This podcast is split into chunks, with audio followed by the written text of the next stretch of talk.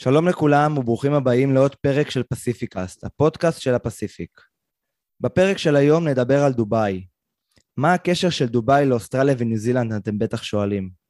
בדיוק לפני שנה נחתם הסכם שלום היסטורי בין ישראל לאיחוד האמירויות. לי עד היום זכורה הטיסה הראשונה שנחתה פה בישראל, שאחריה יצא מבול של תיירים לדובאי ושאר האמירויות.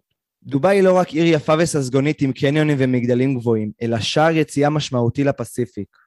טיסות ישירות של חברת אמירייטס מגיעות לשלל יעדים באוסטרליה, ואפילו לאוקלנד הרחוקה שנמצאת בניו זילנד. בפרק של היום מתארח אלכס סופינסקי, בעלי חברת התיירות סלאם דובאי ותושב האמירויות. החברה פועלת מ-2019 ומציעה שירותי תיירות לחברות ומפעילי תיירות. בנוסף, היא מציעה חבילות תיירות בהתאמה אישית למטיילים ישראלים. אז בפעם הבאה שאתם מגיעים לדובאי, יש לכם כתובת, פתיח קצר, ואנחנו מתחילים.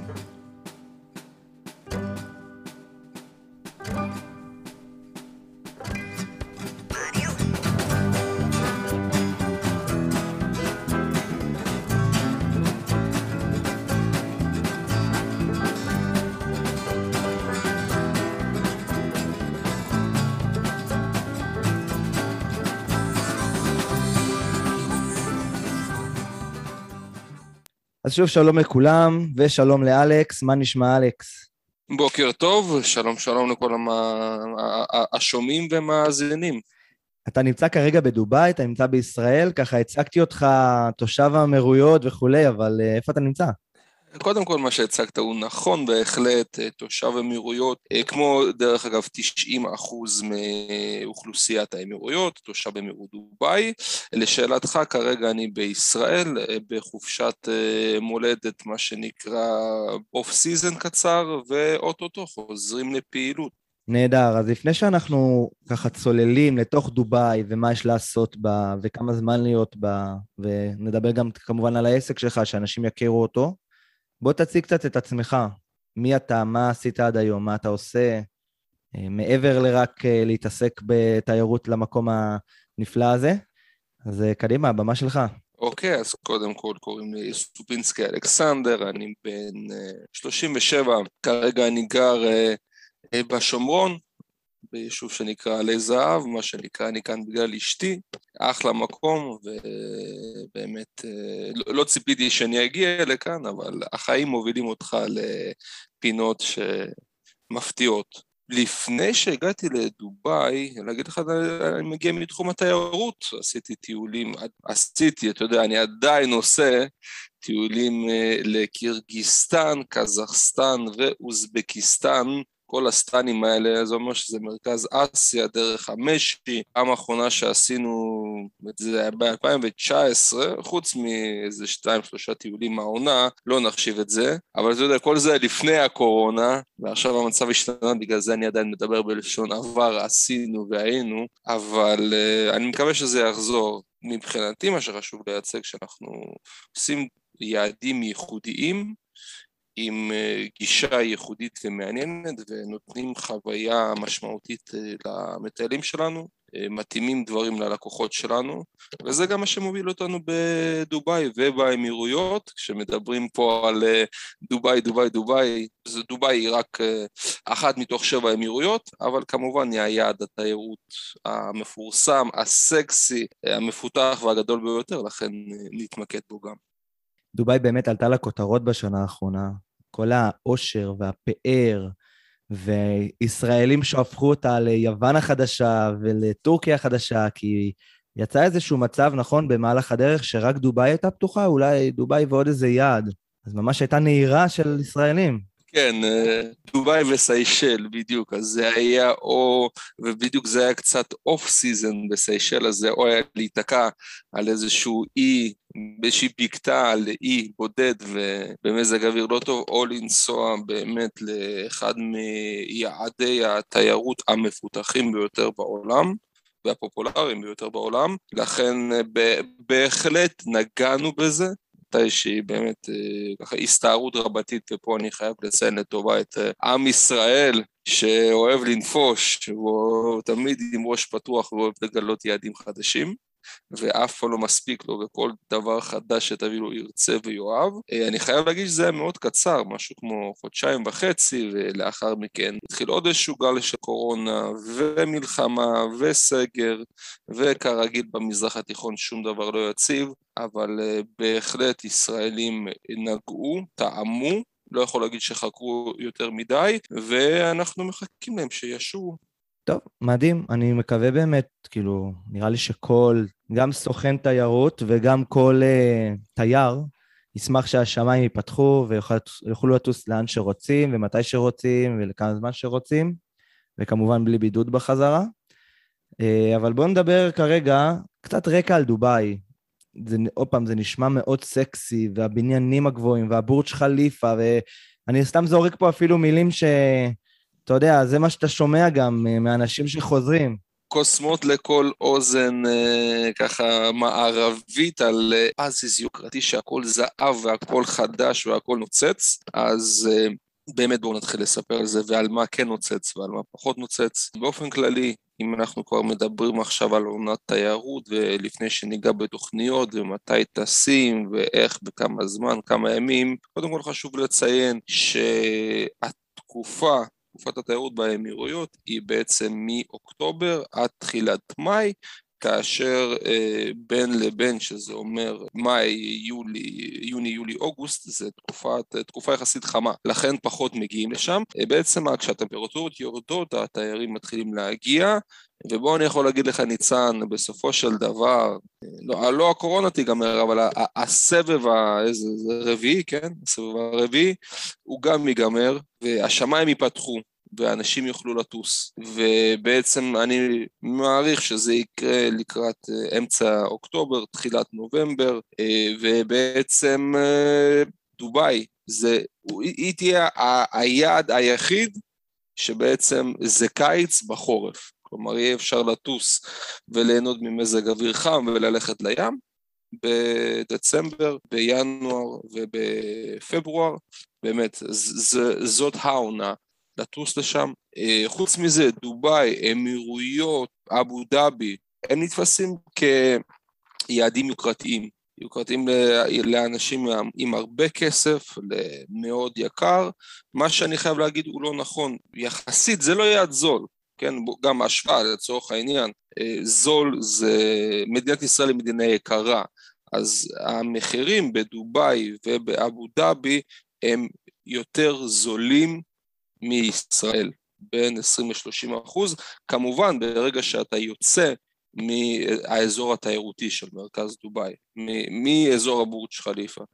עכשיו, ישראלים, אם הם רוצים, הם לא רוצים מלונות שלושה כוכבים והם לא רוצים להישאר במלונות הפחות מרכזיים, לכן הם אה, הולכים לאיי התקלים, למרינה, דבר שקצת מייקר, לכן אומרים לא, דובאי אה, יקרה, אבל אני בא לשבור את הסטיגמה הזאת, דובאי מתאימה לכל כיס, אפשר ליהנות בה, אפשר ליהנות בה לא במחירים מטורפים, ובסופו של דבר בדובאי, אני אגיד לך את האמת, לא שואלים כמה עולה, אלא אומרים, שואלים כמה אתה רוצה להתפנק, באמת, והאופציות הן מגוונות בהחלט. נציין רק שהפרק על דובאי הוא חלק מסדרה שנקראת בדרך לפסיפיק עוצרים ב, ועשינו פרק על סינגפור, זה פרק על דובאי, צפויים לנו גם פרקים על סאול שבקוריאה הדרומית, על בנקוק ועל הונג קונג, ככה שאנחנו נסגור איזשהו מעגל עם כל היעדים המרכזיים שדרכם ניתן להגיע לאוסטרליה, לניו זילנד ולאיים. אני חייב להודות שאני הייתי בבנקוק, הונג קונג וסינגפור, ואחד המקומות שאני הכי רוצה לבקר בהם כבר זה דובאי.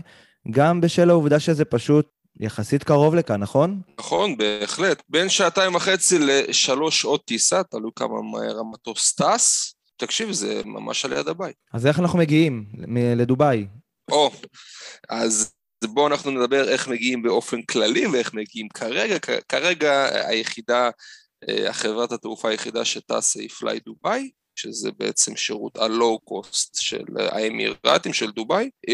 ברגיל, ברגיל, עוד פעם אמרנו אחרי שהגל הקורונה הזה יעבור, יש לנו מגוון די אה, רחב של אופציות, כשחברת ארקיע טסה, חברת ישראייר טסה, אה, אל על טסה, אנחנו מדברים פה על הישראליות, ומבחינת החברות הבינלאומיות, החברות האמירתיות, אתיחד, טסה לאבו דאבי, שזה גם יעד connection מעולה, פליי דובאי, טסה קבוע, כרגע לא סוגר את הקו, וחברת אמירייטס, שהיא כידוע אחת מחברות התעופה הטובות והמוערכות ביותר בעולם, כל מבחן שירות וכל סקר שביעות רצון הם בטופ העולמי, הם בעזרת השם גם ייכנסו ניצן וגם ייתנו לנו ככה אופציות לשדרג את חוויית הטיסה.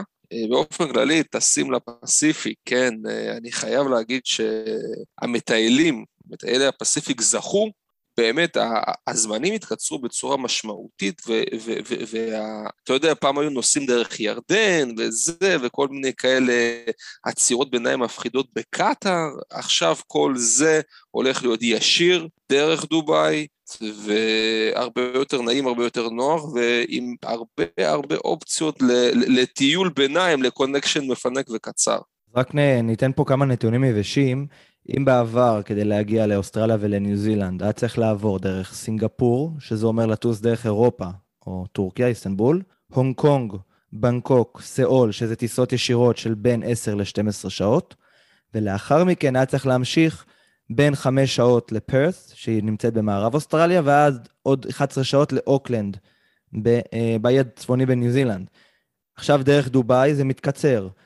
החל מ-10 וחצי שעות מדובאי לפרת' ועד 16 וחצי שעות לאוקלנד. יבואו כאלה שיגידו, מה, 16 וחצי שעות במטוס? אז גם הטכנולוגיה טיפה מתפתחת, וגם, נראה לי, אני עוד לא ניסיתי, שטסים באמירייטס, ה-16 וחצי שעות האלה עוברות הרבה יותר מהר.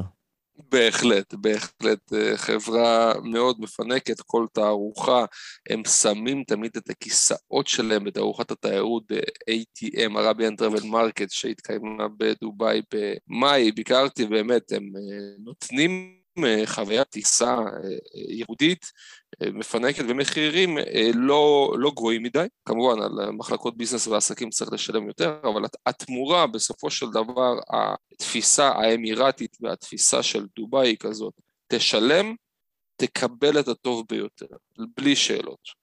בוא נדבר טיפה על נקודות העניין המרכזיות. אני יודע שיש המון מה לעשות בדובאי, אבל מן הסתם אנחנו לא יכולים לדבר חמש שעות על דובאי, אנחנו צריכים גם שימשיכו להאזין לנו באותה רמת קשב. אז בואו נדבר על כמה נקודות שאתה רואה שהן מבחינתך לפחות must בביקור בדובאי, וזה עוד בלי שנגענו בכלל בכמה זמן להגיע לדובאי, ונשאיר את זה לאחר כך. אז אם אנחנו מדברים כמובן על אה, דובאי, נקודות, אני תמיד אומר שקודם כל מומלץ תרבות, טבע ונוף.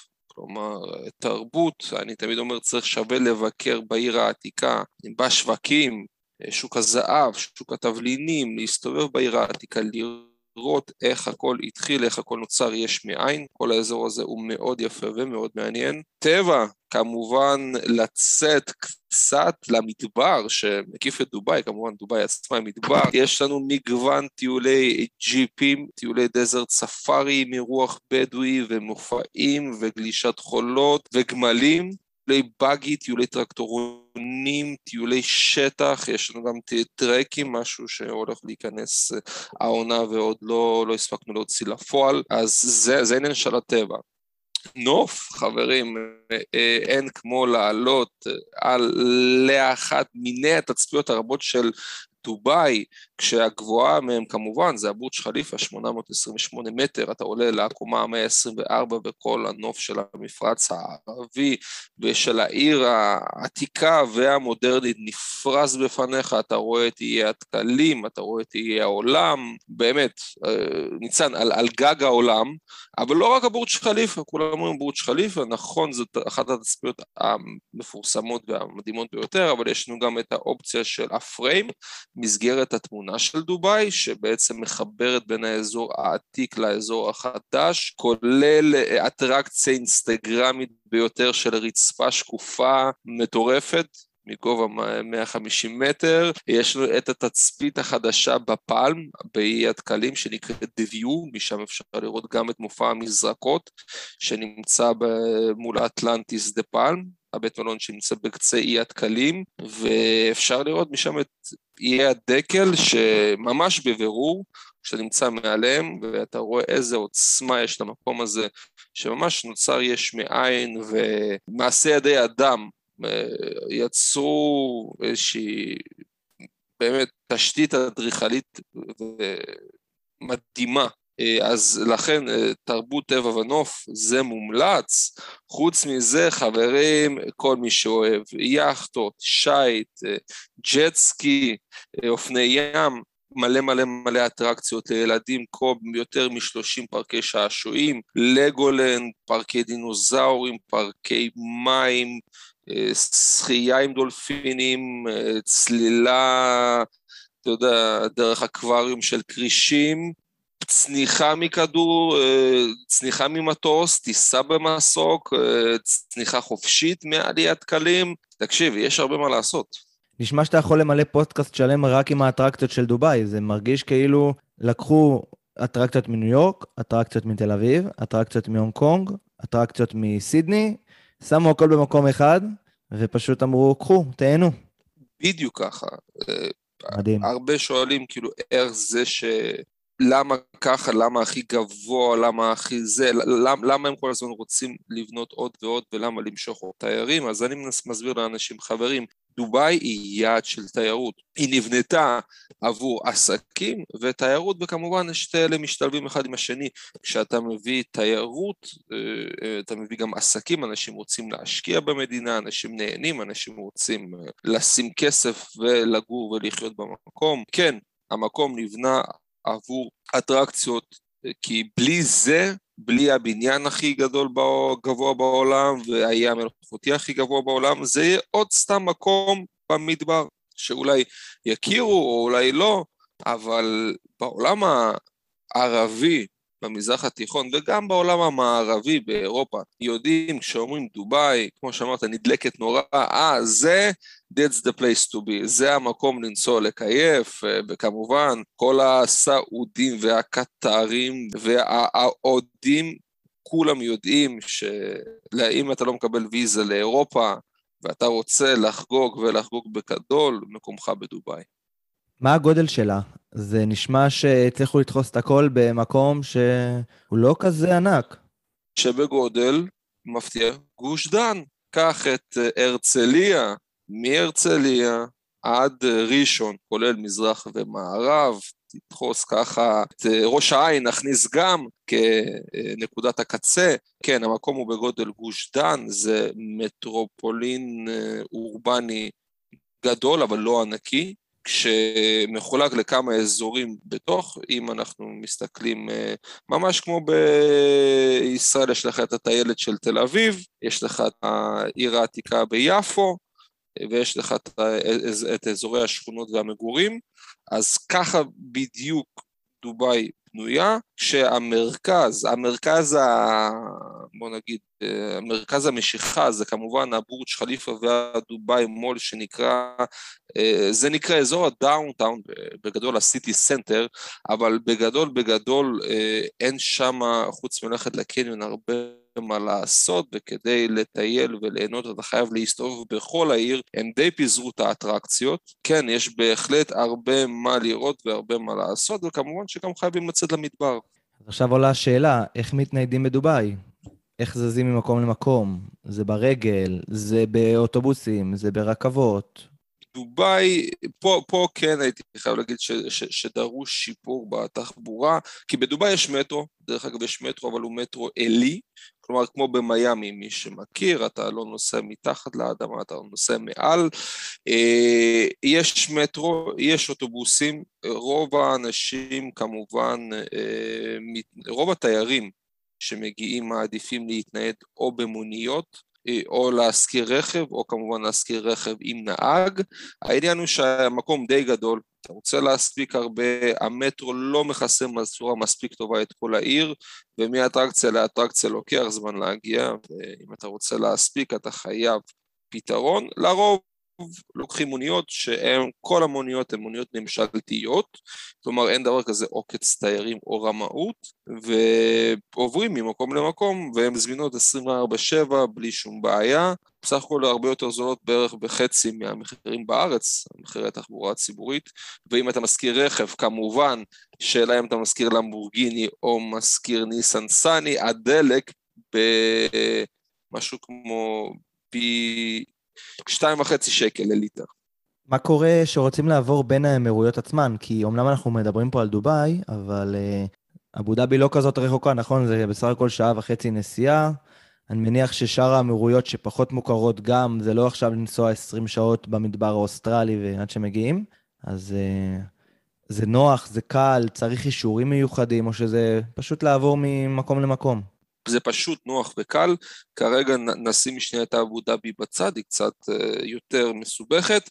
אנחנו, אם אנחנו מדברים על שאר האמירות שאנחנו מדברים על uh, סארג'ה, אג'מן, אום אל-כוויין, ראסל חיימה ופוג'יירה, כרגע אמרתי כמה מילים שאולי לא, לאוזן הישראלית נשמעות מאוד לא ברורות ומאוד לא מובנות, אבל זה באמת מקומות מאוד מאוד מעניינים. איך לקרוא לזה נגיד סארג'ה, זאת האמירות שמחוברת לדובאי, לעבור מתל אביב לרמת גן, בדיוק ככה, אתה לוקח רכב או מונית ופשוט אה, נוסע לצד השני, אתה אפילו לא יודע באיזה אמירות אתה נמצא אם אתה לא שם לב לשלטים, גם לפוג'יירה, שזאת האמירות שנמצאת יותר על, על הצד של הים עם אומן ופונה לכיוון איראן, לשם צריך לנסוע אה, שעה וחצי מדובאי, המעבר הוא חופשי, המעבר הוא ללא שום בעיה, אתה פשוט לוקח רכב ונוסע, אנחנו דרך אגב עושים uh, uh, טיולים לשאר האמירויות. לגבי עניין אבו דאבי, הבירה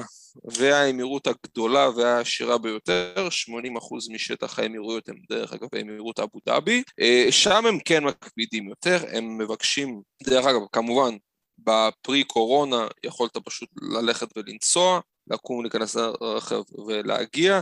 כרגע הם דורשים אה, בדיקת קורונה שלילית ובודקים את זה, יש מחסום דרכים, כלומר כל כפי שאתה נוסע מדובאי לאבו דאבי עוצרים אותך ובודקים אותך. כמו שאנחנו שמים מדינות ברשימות אדומות, כתומות וצהובות, גם אבו דאבי שמה אותנו ברשימה כזאת. מה קורה שאנשים מתחילים להיות רעבים? אתה יודע, אתה מטייל, אתה עולה על רכבות הרים, אתה יורד מהן, אתה עולה למגדל בגובה 3,000 קילומטר, עושה איזה טיול באגי, עכשיו אתה צריך לאכול. מה אתה אוכל בדובאי? אתה אוכל במסעדות, אתה אוכל בדוכני רחוב, אתה נכנס לקניון ואוכל שם? איך זה, איפה זה בא לידי ביטוי? או, אז האופציות הקולינריות רבות ומגוונות, כמו שאמרת, הקניונים ודוכני הרחוב הם אופציה מאוד מאוד ידידותית ונגישה לתיירים, וכמובן כל המסעדות שיש אותן בשפע, שבואו נדבר באמת מה אוכלים, איך אוכלים ואיפה אוכלים. קודם כל, בכל, ש-90 אחוז מהאנשים הם זרים כלומר פורנר שמגיעים ממגוון מדינות, אם זה הודו, פיליפינים, פקיסטן, איראן, אפגניסטן, לא להיבהל, זה האפגנים החמודים שרוצים לעבוד, מרוסיה, אירופאים, ישראלים, יש אוכל כשר גם, כשכל כל, כל, כל אה, בעצם אה, עובד שמגיע למדינה לעבוד, מביא איתו גם את המטבח שלו, לכן האופציות, המגוון הוא מטורף ניצן. יש לנו את האוכל שאנחנו מאוד אוהבים, קודם כל, האוכל המזרח תיכוני והאוכל הים תיכוני, שהמון מסעדות טורקיות, המון מסעדות לבנוניות, המון מסעדות פרסיות, וכמובן כל האוכל המדיטרניאן, מה שנקרא, עם אה, אוכל יווני ואוכל אה, סורי, ו... גם אוכל ישראלי, שיש כבר לפחות שלוש מסעדות כשרות שמגישות מטבח ישראלי כשר, פחות או יותר, כלומר כשר, אבל אה, בטעמים שאנחנו מכירים. אה, אז זה קודם כל, לא לדאוג, יש גם אופציות לצמחונים, בגלל ש-40% מאוכלוסיית המהירות הם הודים, כידוע הודים פחות אוכלים, לא אוכלים בקר ובקושי אוכלים בשר, לכן יש המון מגוון אופציות צמחוניות וטבעוניות. יש כל חובבי, ה... בוא נקרא לזה, לא רוצים להסתבך, רוצים מקדונלדס. תקשיב, אין רשת של פסט פוד אמריקאית אחת, אם זה מקדונלדס, ונדיז, KFC, סטארבקס, באמת כל כל כל רשתות ה fast food האמריקאיות והאירופאיות הגדולות נמצאות, אז זה לאוכל הרגיל הפשוט ככה לחטוף משהו על הדרך, וכמובן בגלל שזה יעד אמרנו מאוד יוקרתי ומאוד luxury, כל מסעדות היוקרה ש... אתם רוצים, נמצאות שם, אה, זומה, אה, אמזוניקו, נמוס שמאוד פופולרי על ישראלים, נוסרת, כן, השף הטורקי עם המלח, תקשיב, זה... בימים שהישראלים היו שם, אה, היו שם יותר ישראלים משווארמת שמש ברמת גן, המקום פשוט היה מפוצץ בישראלים. ובאמת, יש, תקשיב, אין סוף אופציות, אוכל בשווקים, ואוכל מצרי ואוכל הודי, אין. מי שרוצה להתמנג, ואנחנו עושים גם סיורים קולינריים מיוחדים, שיבוא עם ראש פתוח. נשמע פשוט שבדובאי החליטו שהם לוקחים את כל הפארקי שעשועים, את כל המסעדות, לוקחים, עושים ערבוב של כל הבניינים הכי גבוהים, ופשוט שמים את זה במקום אחד, וזה נשמע כמו פארק שעשועים ענק לתיירים. זה פשוט מטורף. בדיוק, והדבר היפה ש... בכל הקונספט הזה של חיבור עמים ולאומים, זה שאין גזענות, אין אפליה, וכולם, מה שנקרא, you are most welcome. כלומר, אתה לא יכול להגיד, לא, עם אלה אני רוצה לעבוד, עם אלו אני לא רוצה לעבוד, לא, זה ישראלי, לכן אני לא אתן לו שירות, או שהוא לא מוזמן להיכנס לבסטה שלי או לחנות שלי. אין דבר כזה. כולם אה, שווים בפני החוק, כולם גם לא אמירתים, לכן כל, כל הזרים הם בעצם אה, שכבה אחת, רמה אחת. בהתחלה, אתה יודע, הייתי עוד שואל, בן אדם, מאיפה אתה? טורקיה, לבנון, מצרים, פקיסטן. כבר עכשיו כבר הפסקתי כי פשוט הבנתי שזה לא משנה מאיפה הוא או מה הוא חשוב, מה הוא מביא, איזה יכולות ביצוע יש לו, ובאמת נותני השירות נותנים עבודה ללא שום אה, הפרדה, אז אתה יודע, הרבה ישראלים בהתחלה פחדו, מה יגידו וזה, האם ישנאו אותנו, לא ישנאו אותנו, יעשו פיגועים חס וחלילה, תקשיבו, כל זה לא קיים, כל מי שהגיע לשם לעבוד, בעיקר בתחום התיירות, הוא הגיע לתת שירות, הוא לא שואלים אותו בכלל מה דעתך על הסכסוך הישראלי-פלסטיני, או מה דעתך על הקו הירוק, הוא הגיע לשם כדי לעבוד, ולהתפרנס, וזה מה שהוא צריך לעשות. אם הוא נותן שירות לתייר האמריקאי או לתייר הישראלי, זה לא משנה מבחינת. נשמע מדהים, כור היתוך הכי טבעי והכי ידידותי שיכול להיות. איך אנחנו נכנסים לדובאי? כלומר, האם צריך ויזה, צריך אשרה, צריך למלא טופס במטוס? מה הדרישות של השלטונות? אה, הדרישות, ב... אז קודם כל, אני יודע שבהסכמים שנחתמו, שונים, דובר על אה, ויזה פרי, שאנחנו ניכנס והם ייכנסו, ואנחנו נבוא אליהם והם יבואו אלינו. כרגע זה לצערנו זה עובד רק בכיוון אחד, כלומר אנחנו נכנסים אה, לאמירויות והאמירתים לא מגיעים אלינו, גם בגלל הקורונה וגם בגלל בירוקרטיה. אז אין מה לדאוג, כולם מקבלים ויזה, לכן ויזה ל-30 יום, בלי שום בעיה. למי שדואג בגלל סגרים ובגלל אה, כל מיני שינויי טיסות וכאלה, מרגע שאתה מוציא ויזה, הוויזה תקפה ל-60 יום. כלומר, גם אם אתה נכנס לדובאי ביום ה-59, עדיין יש לך 30 יום לשהות. הוויזה מאפשרת לעבור גם בין האמירויות, או שזאת ויזה רק לדובאי? לא, הוויזה מאפשרת לעבור בין אמירות לאמירות ללא שום בעיה, גם מדובאי לאבו דאבי ולהפך, רק צריך לשים לב באמת לתנאי הקורונה, לבקשות הקורונה לגבי הבידוד וזמן ההחלמה. או בדיקות, אבל כמובן הוויזה תקפה לכל האמירויות, בדיוק כמו שוויזה לארה"ב, לא משנה לאיזה עיר אתה נוחת, ניו יורק, אה, לוס אנג'לס או שיקגו, אתה יכול להיכנס. אלו חדשות מצוינות למי שממשיך לפסיפיק, מהסיבה שאנשים יוכלו לטוס, לצורך העניין, לאבו דאבי, לעבור מאבו דאבי לדובאי, לטייל אולי גם בדובאי, או אני מניח שזה מה שאנשים ירצו לעשות, ואז להמריא, או לעשות הפוך, לנחות בדובאי, לעבור לאבו דאבי, ומאבו דאבי לטוס לפסיפיק. אז זה באמת חדשות מצוינות, זה יאפשר גמישות. אני אגיד משהו בהקשר של קורונה דווקא מהצד השני, במרץ 2020 הרבה אנשים חיפשו איך לחזור מהמזרח, מאוסטרליה וניו זילנד, ואחד היעדים היה כמובן דובאי, או אבו דאבי. ולישראלים שבאותה תקופה לא יכלו להיכנס, אם לא היה להם דרכון זר, זה יצר מורכבות, כי הם היו חייבים לטוס דרך יעדים במזרח, או דרך יעדים בארצות הברית, אפילו אנשים טסו דרך ברזיל, ועכשיו זה עוד יעד או עוד שני יעדים שישראלים יכולים להגיע דרכם לארץ במידת הצורך, במקרה חירום. אז זה בהחלט פותח לנו עוד אפשרויות, ובהקשר הזה זה חדשות מצוינות.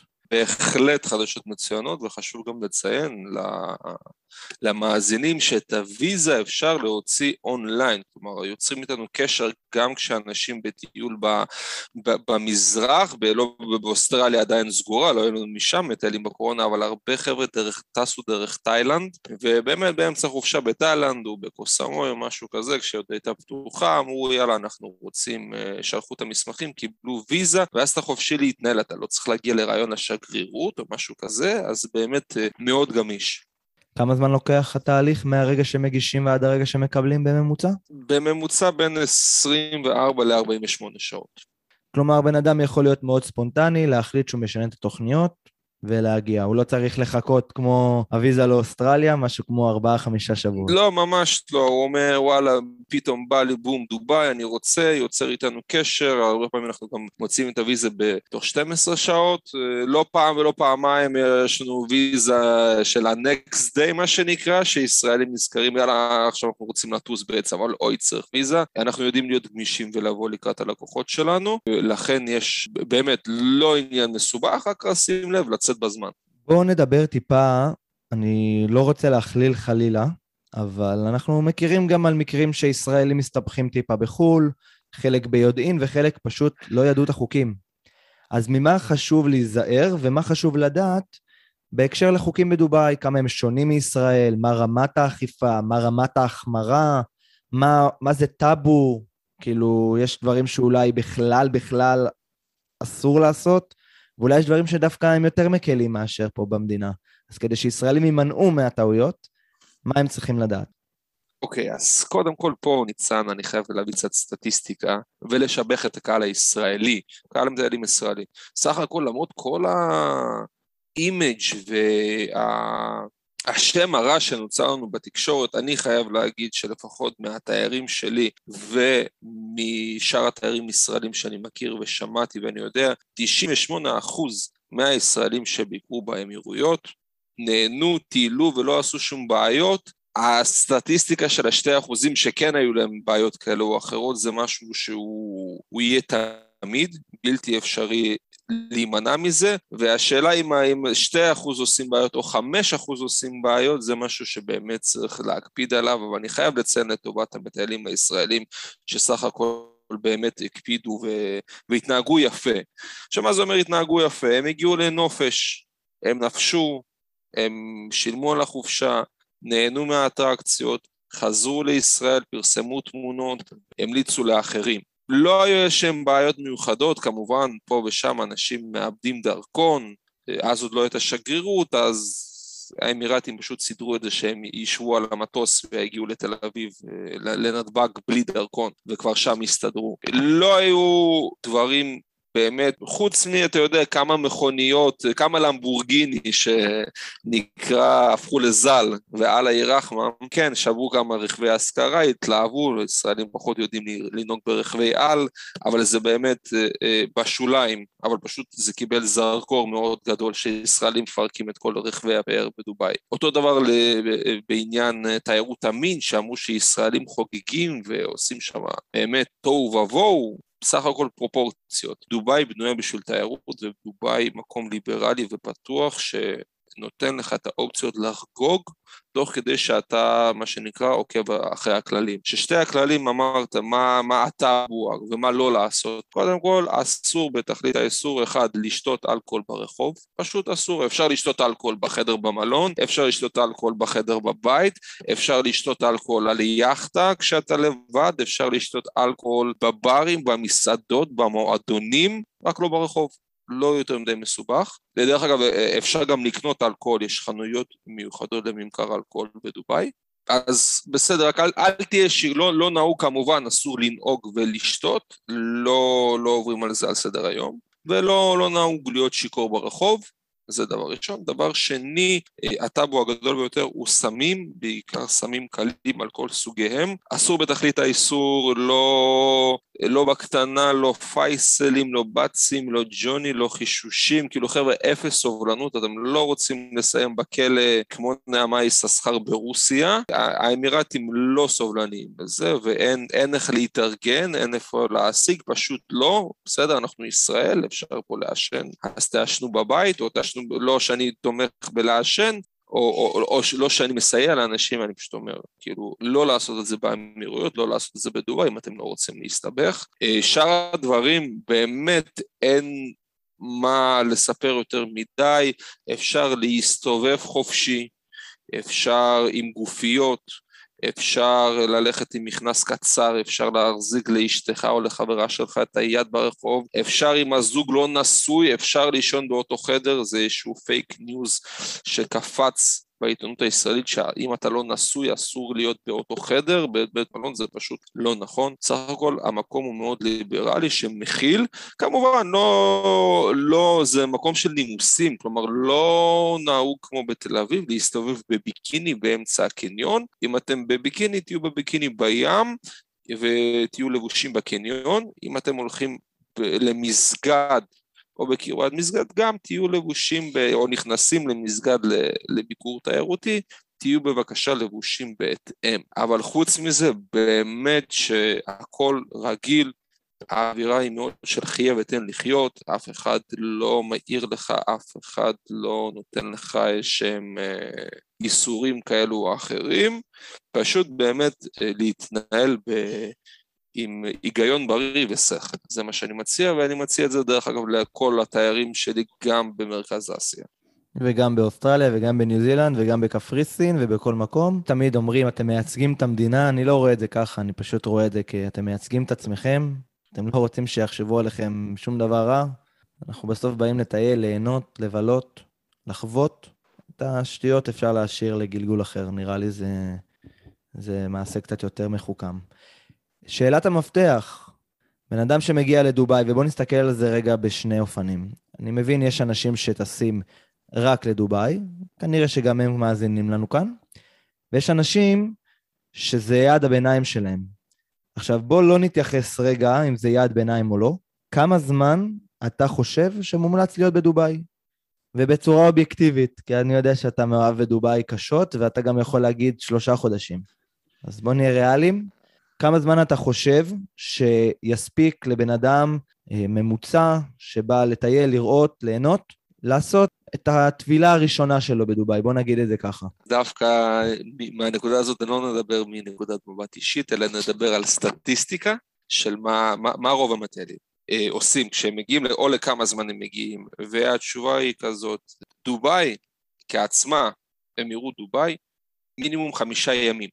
בסדר? זה גם רוב המטיילים שמגיעים, הם לא מגיעים ליומיים שלושה, לארבעה, פשוט המקום גדול מדי ויש יותר מדי מה לעשות וכל כך הרבה מקומות לבקר בהם שאתה חייב לפחות חמישה ימים בדובאי. אם אתה רוצה לצאת לאמירויות נוספות זה עוד אה, יומיים, אם אתה רוצה את אבו דאבי או את ראס אל חיימה, לכן שבוע בהחלט מכסה את האטרקציות המרכזיות. כמובן, אם אתה רוצה בטן גב ואתה רוצה להתפנק ואתה יודע, לשבת ככה עם אה, מרגריטה על אחד מהענפים של איי התקלים, אז עשרה ימים בהחלט אה, אפשרי. אה, יש כאלה שנשארו 14 יום, איזה משהו יחסית פחות נפוץ. אתה יודע, גם סך הכל הזמן דוחק, ושבוע בהחלט, בהחלט, בהחלט מומלץ שבוע. לגבי החברים של ה connection, אלה שמגיעים, אני יודע, קצר מאוד, ורוצים לטוס, וזה לא היעד, אבל תקשיבו חברים, באמת, אני ממליץ שלושה ימים או 72 שעות, כי מה שכן, השדה תעופה נמצא מאוד קרוב לעיר, הוא בתוך העיר יותר נכון. זה כאילו שאתם תנחתו בהרצליה וישר תיסעו לטיול בתל אביב. 24 שעות קצת קשה, כי יש באמת המון, ואני הייתי ממליץ על איזה 72 שעות ככה, בכיף, כדי לחקור את העיר ולראות ולהספיק את הנגיעות המיוחדות שיש לעיר להציע, בלי לישון יותר מדי כמובן, כדי לחרוש ולהמשיך אה, שמחים לאוסטרליה. יפה, אז רק נגיד משהו פה לטובת המאזינים, שאחד מהיתרונות של עצירה בידי ביניים, זה בעצם גם לחתוך את רצף הטיסות, וגם באיזשהו מקום לרכך את הג'טלג. פה אני יכול אולי לציין במרכאות איזשהו חיסרון של דובאי, שהיא לא כמו הערים האחרות במזרח אסיה, שבעצם ממש חותכות בחצי את הג'טלג. אם לצורך העניין אוסטרליה במקומות הכי מערביים שלה זה בין 5 ל-7 שעות, ובניו זילנד זה בין 9 ל-11 שעות, אז שיוצרים במזרח איפשהו, אם זה הונג קונג, סינגפור וכדומה, זה עוד איזה 4-5 שעות קדימה, וזה פחות או יותר נותן את ההפוגה הזאת. אז דובאי במקרה הזה יכול להיות שהיא טיפה פחות משפיעה, נכון? אנחנו מדברים פה על עוד שעה, שעתיים קדימה? כן, בדיוק, שעה. יפה. אבל מצד שני, גם מי שחוזר לפעמים מהטיול, וחוזר מטיול מאוד ארוך ואינטנסיבי ועם הרבה קילומטרים, יכול להחליט שהוא עוצר בדובאי, בחזור, נותן איזה שבוע, אני קורא לזה שבוע להירגע, מה שפעם היינו עושים בתאילנד, וליהנות מכל מה שיש לה להציע. והטיסה אחר כך מדובאי הביתה היא בסך הכל שלוש שעות. אז uh, זאת באמת אופציה מצוינת.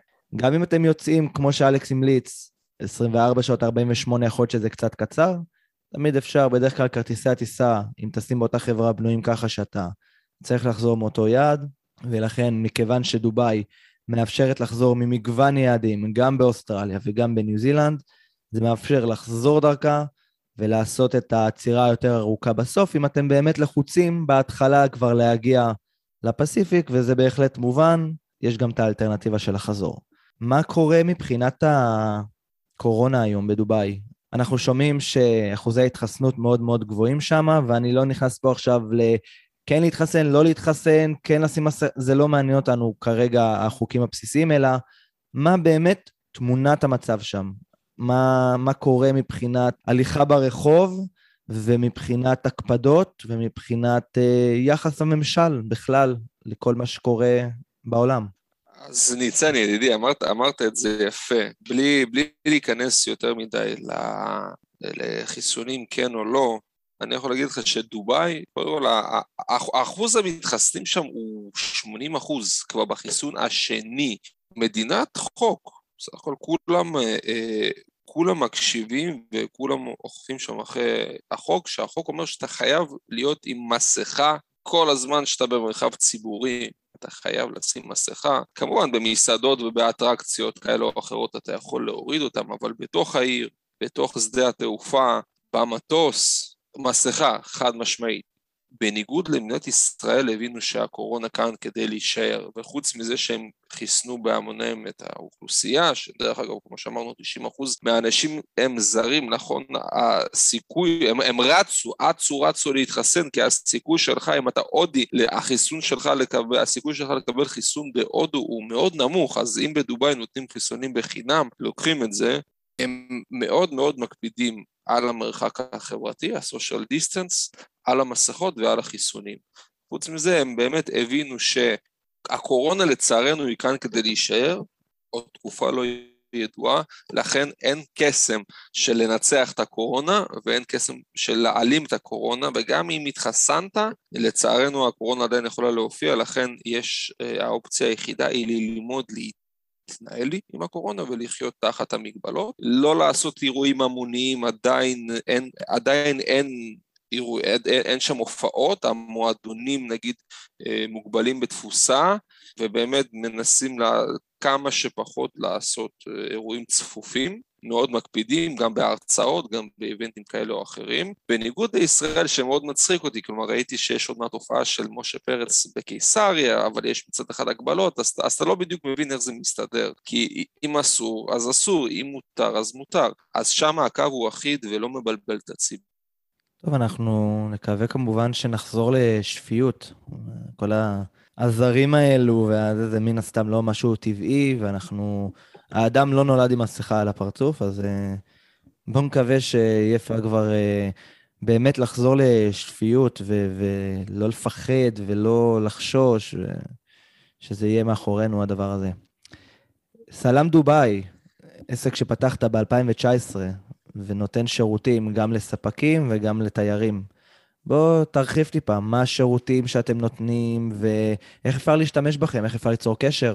אוקיי, okay, אז קודם כל אנחנו יושבים בתוך דובאי עצמה, ברוב הזמן אני גם שם, יש לנו משרדים בדובאי, אנחנו חברה אמירתית, איך זה שאנחנו חברה אמירתית? יש לי פשוט, זה לא סוד, יש לי דרכון זר, אזרחות נוספת, כמו להרבה אנשים במדינת ישראל,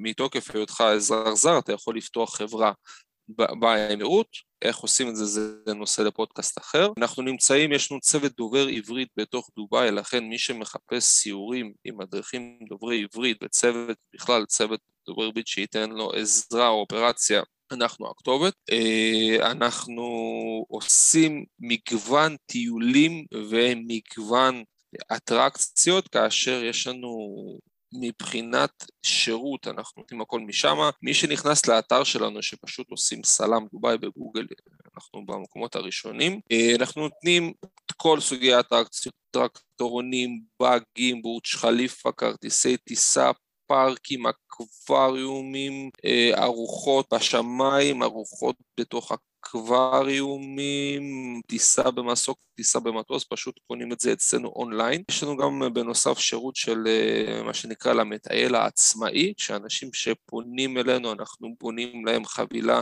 מובנית לפי הצורך, אם זה לחמישה ימים, לשבוע או ליותר.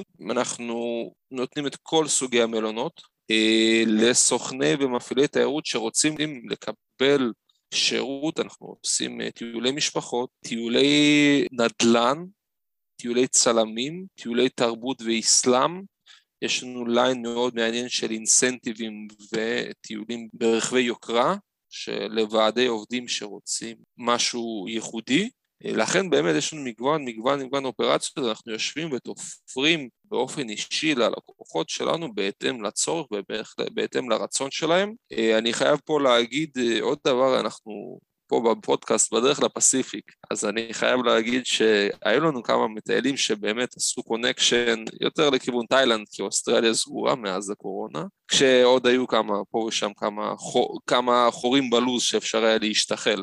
חבר'ה מגיעים לחגוג ובאמת לחרוש את השטח, לכן טיול אינטנסיבי ומואץ של, אתה יודע, אוספים אותך מהשדה, בום בורץ' חליפה, בום בגי במדבר, ארוחת ערב, יום אחרי זה שייט ביאכטה או אופנוע ים, או סירת מרוץ, גן הפרחים, הגלובל וילאג', אה, עוד איזשהו ככה עצירה בעיר העתיקה לאיזה קבב פרסי, חזרה לשדה תעופה, אין זמן לנוח, אין זמן לנשום, לכן באמת יש לנו, בקרוב גם יעלו באתר שלנו section טיולים חדש עם מגוון מגוון מגוון רחב של הצעות, קהל המאזינים והציבור בכלל מוזמן להיכנס ולראות. כמובן בעזרת השם שהבידודים יסתיימו, אבל באמת זה היעד היחיד שיהיה קיץ בחורף. טוב, אלכס, גרמת לי לרצות ממש להגיע לדובאי. אני, למי אנחנו צריכים לפנות? לשר הבריאות? לפרויקטור? שאתה יודע, יתחילו כבר לשחרר אותנו.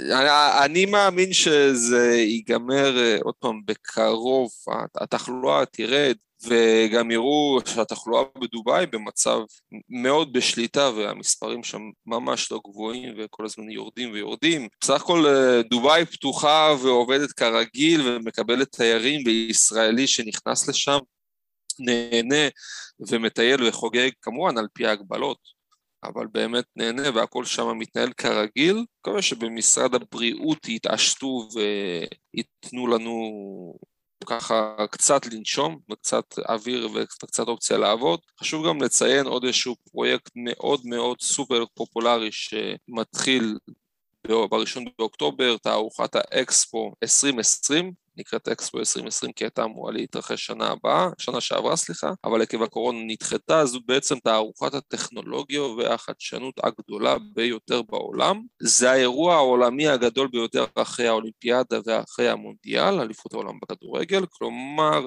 מדברים על תערוכה שנערכת חצי שנה עם 190 אה, מדינות שמציגות את התפיסה שלהם איך לעשות את כדור הארץ מקום טוב יותר, מקום אה, ירוק יותר, ומדברים המון על קיימות, על שימור הסביבה ועל פיתוח טכנולוגיות ירוקות.